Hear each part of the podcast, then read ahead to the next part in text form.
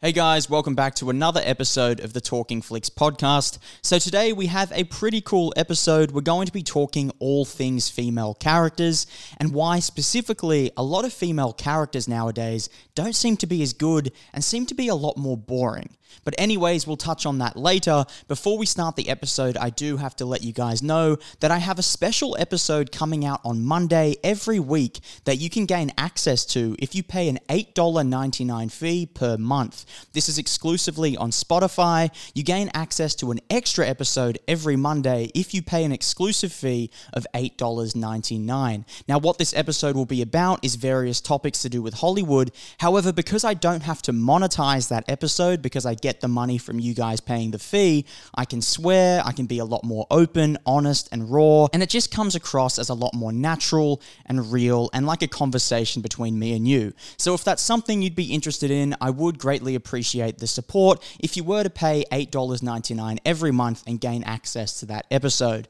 But, anyways, I digress, and without further ado, let's get into the point of this episode, which is everything to do with female characters and female leads.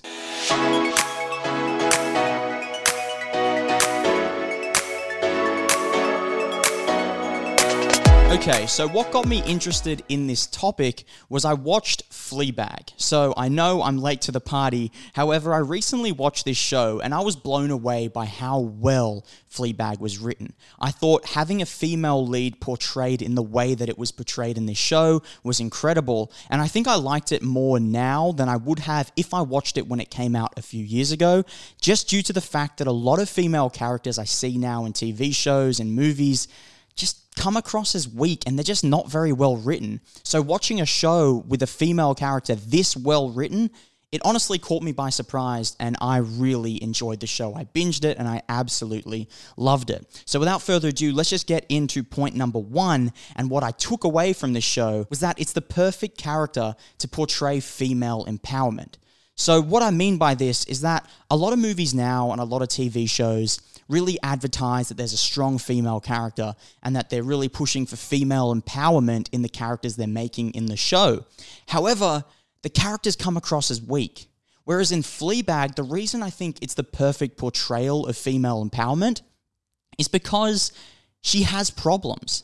She's not a perfect character, you know, she has a lot of flaws and she works through those flaws. It's not about everyone else, it's about herself. She has her own internal traumas, her own internal flaws, and she has to work through them. She's not the finished product. She's not perfect. She's nowhere near perfect. If you were friends with someone like her, you would think she was a bad person, to be honest.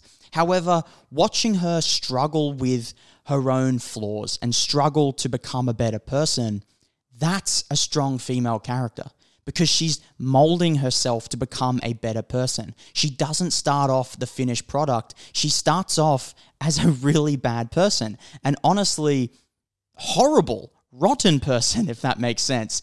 But she works through those flaws and she tries to become better and she shapes herself. And through struggle and work, she slowly starts to become better. And to me, that's what a strong female character is. Whereas a lot of shows and movies nowadays, the female character starts off as the finished product. She starts off as perfect, and everything else and everyone else needs to change apart from her.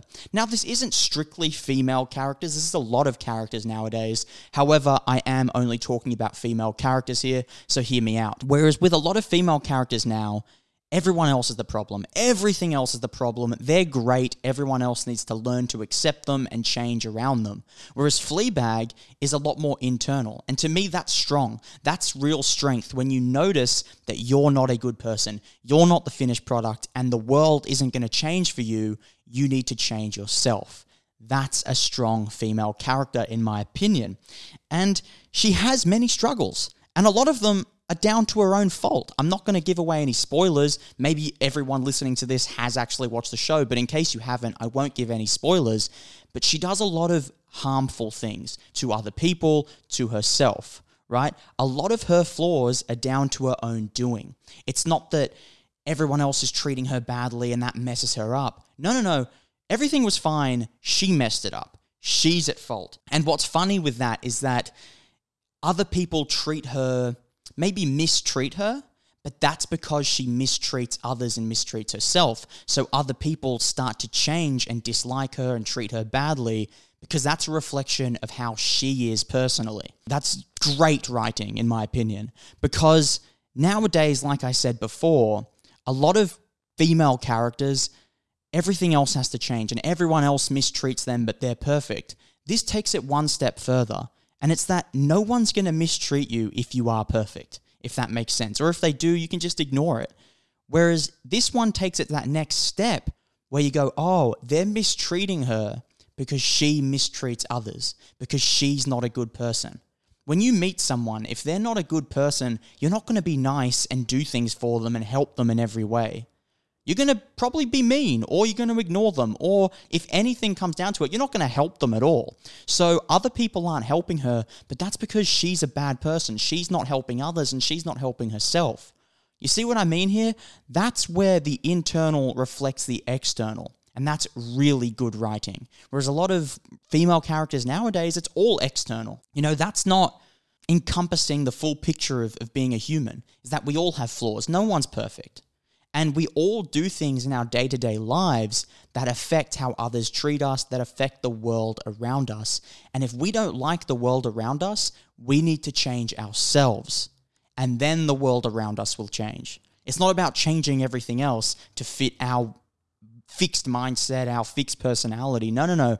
We need to change, and the world around us will change. That is smart, intelligent writing, in my opinion. And that's why I absolutely loved this show.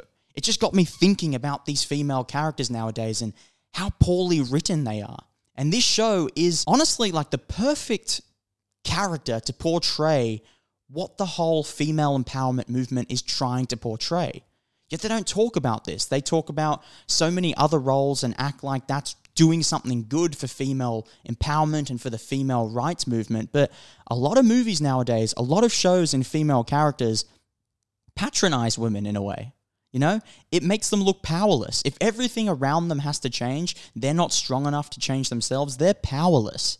That's not a good female character. That's not a strong female character. That's just boring. You know, that's my opinion. So I think this is the perfect character to portray and symbolize what the female empowerment movement is trying to reach in media. However, they've somehow strayed away from this type of writing and these type of female characters to make female characters where everything else is the problem. And that's completely wrong and that's not going to help anything. And what this show actually got me thinking about was the movie Don't Worry Darling. I think that is the exact opposite of what Fleabag is in a way. I watched Don't Worry Darling and, and I hated the movie, not just for the writing, but mainly just the cinematography was average, the story overall was average, some of the performances weren't great.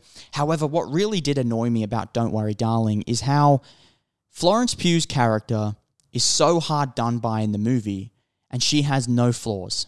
She's the main character, but she has no struggles to overcome internally.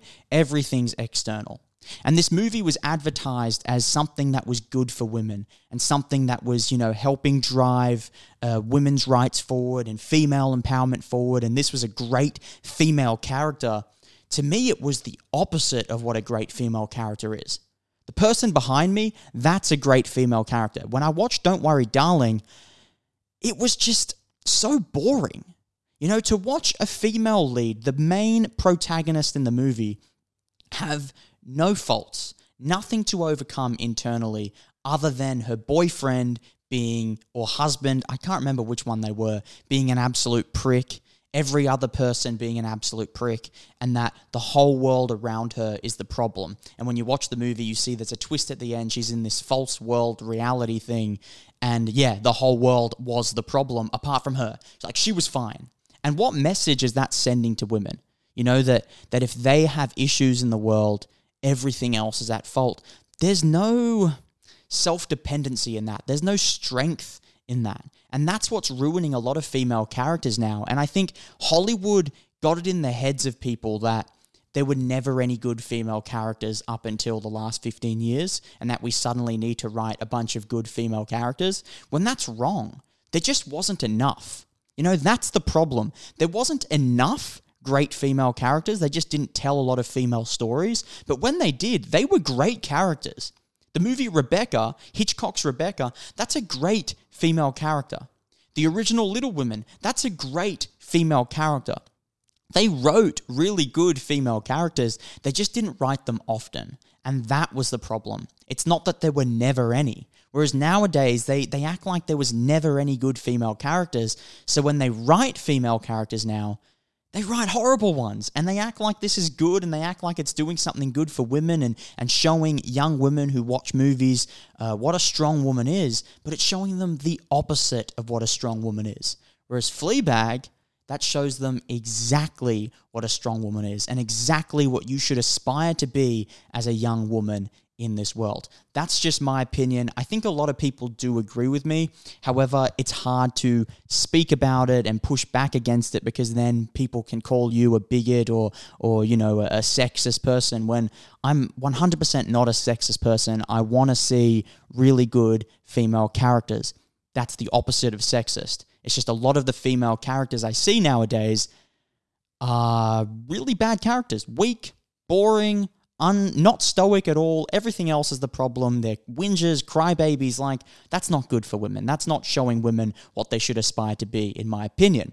So, I did want to go over in this episode my five favorite female characters in movies. Now, uh, this isn't all of my favorite female characters. So don't go commenting and sending me DMs saying, oh, you missed this character, you missed this character. And it's also not in order. So who I list as number one is not my number one favorite. It was just in the order that I was writing them down as they popped into my head. So don't attack me in the comments, okay? I know I'm missing out on a few great characters. These were the first five that popped up in my head in no specific order.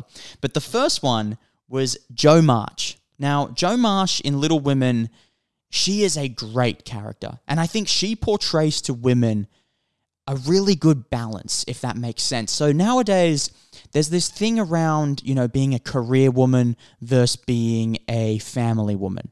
And they sort of act like the family woman who cares about family and love is weaker than the career woman, and that somehow being a career woman is superior to a family woman.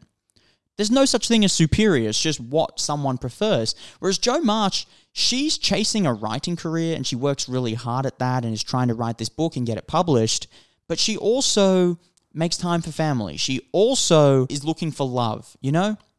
And she struggles with that. She has her own demons. She's definitely not a perfect character to start off with. And she grows and develops and strengthens herself towards the end of the movie to being a lot more uh, emotionally strong, emotionally stable. Like she loses those flaws over time, and that's a strong woman. But she also shows that balance that in the end of the movie, she finds love, someone she wants to start a family with, and also gets the writing career that she wanted.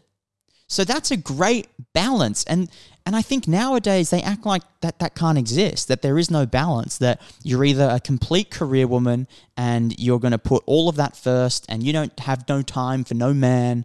But in reality, you can find that balance. Like that's a good thing to strive for too. Maybe you don't care about a relationship. Maybe you don't care about family and all you care about is career. That's fine. That makes sense. Go for it. Maybe all you care about is family. You couldn't care less about your job. Go for it. But if you feel like you want both, you don't have to choose one or the other.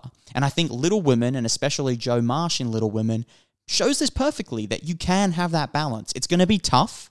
You're not perfect. You're going to struggle. You're going to mess up but if you strive for that balance, you can somewhat achieve it.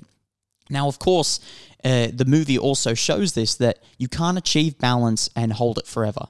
It takes constant work. Life is constant work. Once you achieve that balance, you got to constantly shift and change things to keep it balanced, but that's life. And I think Jo March portrays to young women a really good sense of balance and a really good sense of strength and how you have to keep pushing forward and keep growing. And it's just a great character for young women. And that's what I was going for when I chose these five female characters is what does it portray to young women and young people in general?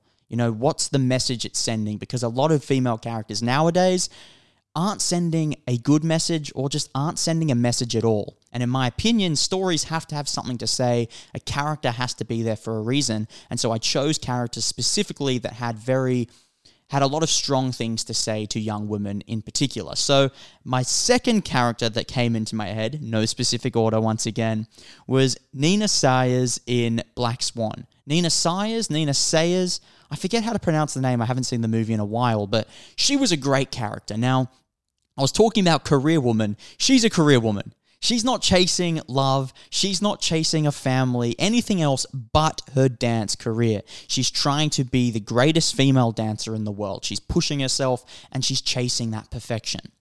That's great, you know, but they didn't make a thing of it. Like, look at this woman chasing perfection. She's sticking it to the men. No, it's not about that. It was about her chasing perfection. It's very similar to Whiplash in a way, where it has nothing to do with gender. It's just about that internal struggle of trying to be great and chasing greatness.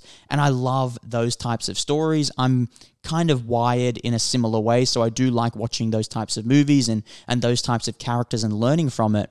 And Nina in Black Swan is just so strong and she has so many demons. You literally see it reflect in the movie. Uh, Mila character basically is her internal demon However, she pushes through the through it and grows and and really struggles like struggles immensely.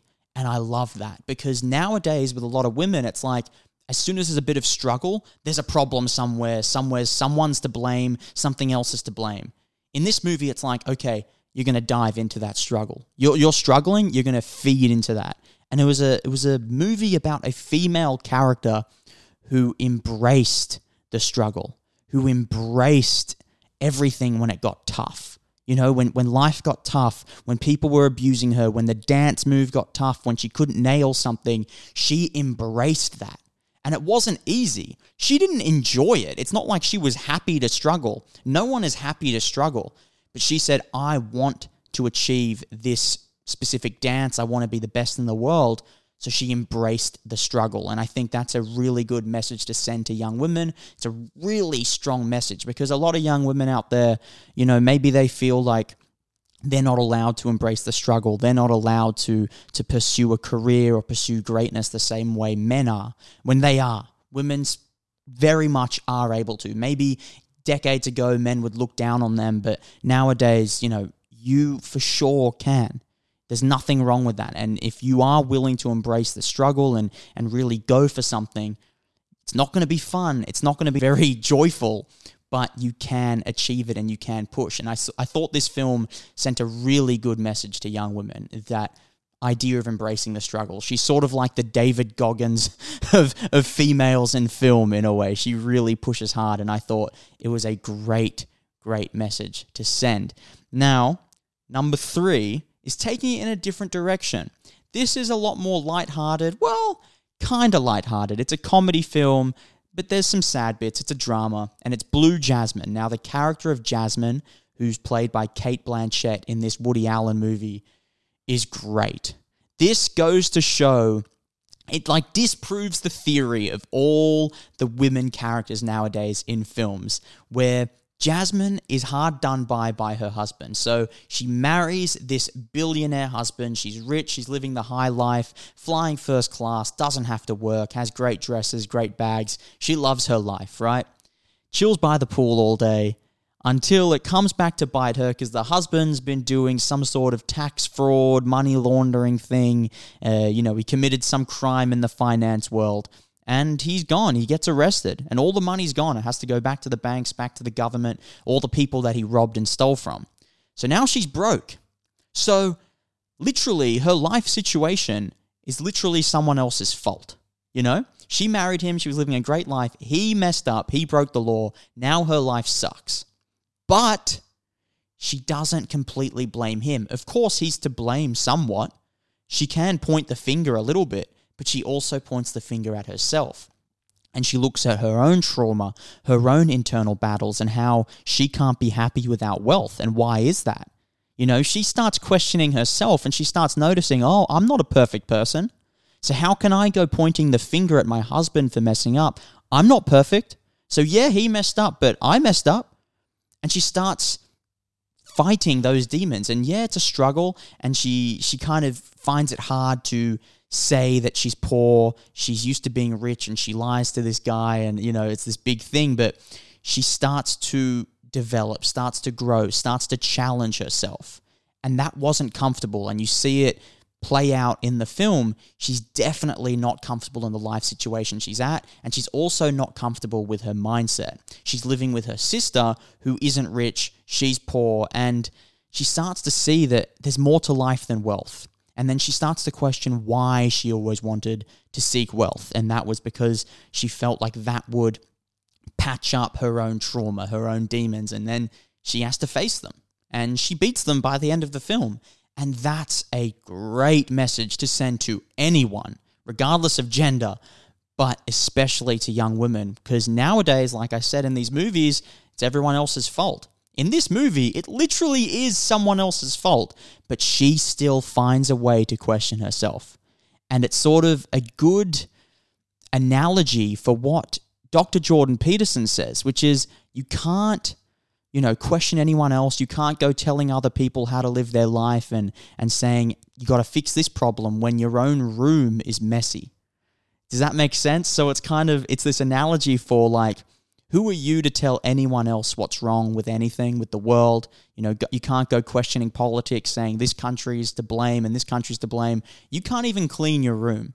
So if you can't take care of your room, you definitely can't take care of someone else's life. You have no right to say anything to anyone about how to be a better person, about what's right, what's wrong. You can't even take care of your own life. And this movie encompasses that encompasses that idea perfectly of yeah, you can't throw stones when you live in a glass house. Yeah, he messed up. Yeah, he ruined my life. But I'm not perfect. So I've got to fix that stuff first. I've got to become the perfect person before I question anyone else. Whereas nowadays, like I said, these, these characters, they're not perfect, but they masquerade like they're perfect. And they never once question themselves, challenge themselves, grow internally, emotionally, intelligently. Never. It's always someone else's fault. And that's a horrible way to go through life. That's a horrible message to send to young people. And Blue Jasmine sends the exact opposite message, much like Fleabag, is that you can't blame someone else. You can't point the finger at all these other people for why your life sucks. It's your life. You have full agency over it, and you messed up somewhere. You're not perfect. It's a great message, and I absolutely love Jasmine in that film. The next one is there's not much to explain behind this, but it's Uma Thurman's character in Kill Bill. She's a badass. You know what I mean? This movie is something that Marvel has been trying to get at, right? With a lot of Marvel movies now, with She Hulk, with uh, America Chavez and Doctor Strange, with Captain Marvel. They try to portray these badass female characters, but it comes across as preachy, corny, cheesy because they're like, look, she's sticking it to the men. She's so much better than men. It's making it all about men and other things. Whereas Uma Thurman in Kill Bill, she's just a badass, you know? It's like you're watching a female Bruce Lee, a white female Bruce Lee. It's got nothing to do with gender. She's just kicking ass. She's just the coolest girl in the world. She's insane, doing the stunts, you know, beating people up. Like, she's just an absolute badass. She's like, you know, uh, I forget the character's name in Mission Impossible, but she's like John Wick. She's just a badass, and it's cool to see on screen a female badass where it's got nothing to do with gender. It's not trying to be preachy. It's not trying to be something that it's not. It's just a great story of this female character who's a bounty hunter just kicking ass. You know, it's a great movie, and I love Uma Thurman's character in that film. On to my fifth and final, last but definitely not least, because this isn't in any order, Cate Blanchett again and Rooney Mara. So it's two characters in the movie Carol. Now, this is a movie about two females, one being Rooney Mara, who I believe was playing someone around the age of 22, 23, and Cate Blanchett, who was playing the age of someone early 40s, and she's married with children, but she's a lesbian but it's the 1950s. You can't be a lesbian. And it shows, it's just this big deep dive into love, right? Lesbian love and how hard it was.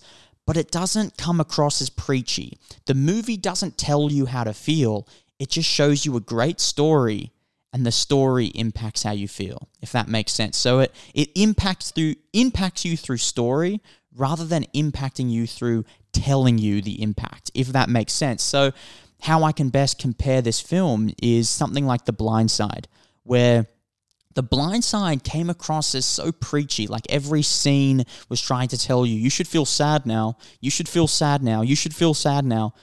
Just tell me the story. Stop trying to go for these heartfelt moments all the time. Tell me a well told, well developed story with a great character and we'll feel all the emotion we should feel from that story. And that's what Carol does. It's not preachy, it's not saying life was so difficult for these women. It just showed the reality of life for these types of women back then. And on top of that, it wasn't all about that negativity of it was so difficult for lesbians, but it's also about just mature love. And for Rooney Mara, it was her first real love. And for Cate Blanchett, it was maybe her second or third love. She's married, but there's conflicting emotions through that. So I think it's a good juxtaposition of what it's like to be a young person going through your first love experience and what it's like to be 40, 50 years old going through another love experience. And it was this big deep dive into love. Um, and when you talk about love in that sense, when it shows love in the movie and how relationships develop, it had nothing to do with gender at that point. You know, love is universal, regardless if it's a man and a man, a man and a woman, a woman and a woman. It's still the same thing. Love is the same and it plays out in similar ways mentally and internally and externally and affects people in different ways but similar ways as well. And so, this movie being an absolute deep dive into love and, and two strong women, um, you know, finding their way in the world and finding their way in this new relationship and also dealing with the external factors of people not accepting gay people at this point of time. And Cate Blanchett also has kids. So it's also about being a parent and what it's like to be a parent going through divorce and finding a new love, especially if that new love is the same gender. So it was a bit, it, it's tackled a lot of subjects. You know, it was very varied in what it was talking about and the, the subjects it was tackling. However, what glued it all together, the key thread through all of it, through her divorcing her husband, to her relationship with her children, to Cate Blanchett's relationship with Rooney Mara as well, was all love. You know, she still loves her husband, but they're getting divorced. They have to, they don't work together. Of course, she loves her children, but it's also about how she can best navigate this tough situation and also keep her children happy. Then also her budding love with Rooney Mara. So, it was a really interesting movie, and I think the characters both show young women, especially, how to navigate love and, and struggles that you will go through, but how you can come through the other side. And I just thought there were two great women characters. Uh, you know, played greatly, great performances by Rooney Mara and Cate Blanchett, and and this movie had a lot to say to young women about love, and uh, I think it got it right, and I think this movie was just incredible. So I think a lot of young women and a lot of young people in general can take a lot from the movie Carol. So that wraps up my top five. Well, I shouldn't say top five. My five favorite right now uh, female characters from movies and why a lot of these weren't from modern films, really. Carol was kind of modern. There was a couple in there that were modern, but in the last 10 years, there hasn't been many great female characters. And I think we're straying away from what a real strong female is. And we're portraying and purporting this idea of a strong female who isn't a strong female. And I think there is some pushback. Emily Blunt has said as well that she reads a script and if she sees strong female or strong women, she doesn't take the movie because to her that's just boring. That just means a boring woman. And that's true. A perfect woman is boring. A perfect person is absolutely boring. I want to see the struggle so I can relate to it. Young women can't relate to these new movies, and we're seeing that. We're seeing that play out. These movies aren't hitting the same way, and it's it's telling a horrible message. We've got it misconstrued. We've got it wrong. We need to start creating great female characters again because they make up half of cinema. You know, it's split 50-50, and oh, I shouldn't say that. Of course, there are other genders, but uh, you know, for the most part 95% of genders are either male or female. So it's split, you know, quite evenly. So they make up a great proportion of, of characters in movies. And so if you're not making any good ones, that's half the characters in movies that aren't any good. So I think we need to get back to writing great, strong female characters and lose this idea that there were never any good female characters. There were always great female characters, there just weren't enough, and that was the problem. So, anyways, thank you guys for listening to this episode. I hope you liked it. Please uh, leave a review, leave me five stars, four stars, one star if you hated it, or if you're watching this on YouTube, like and subscribe. Thank you guys so much, and I'll see you all on my next episode.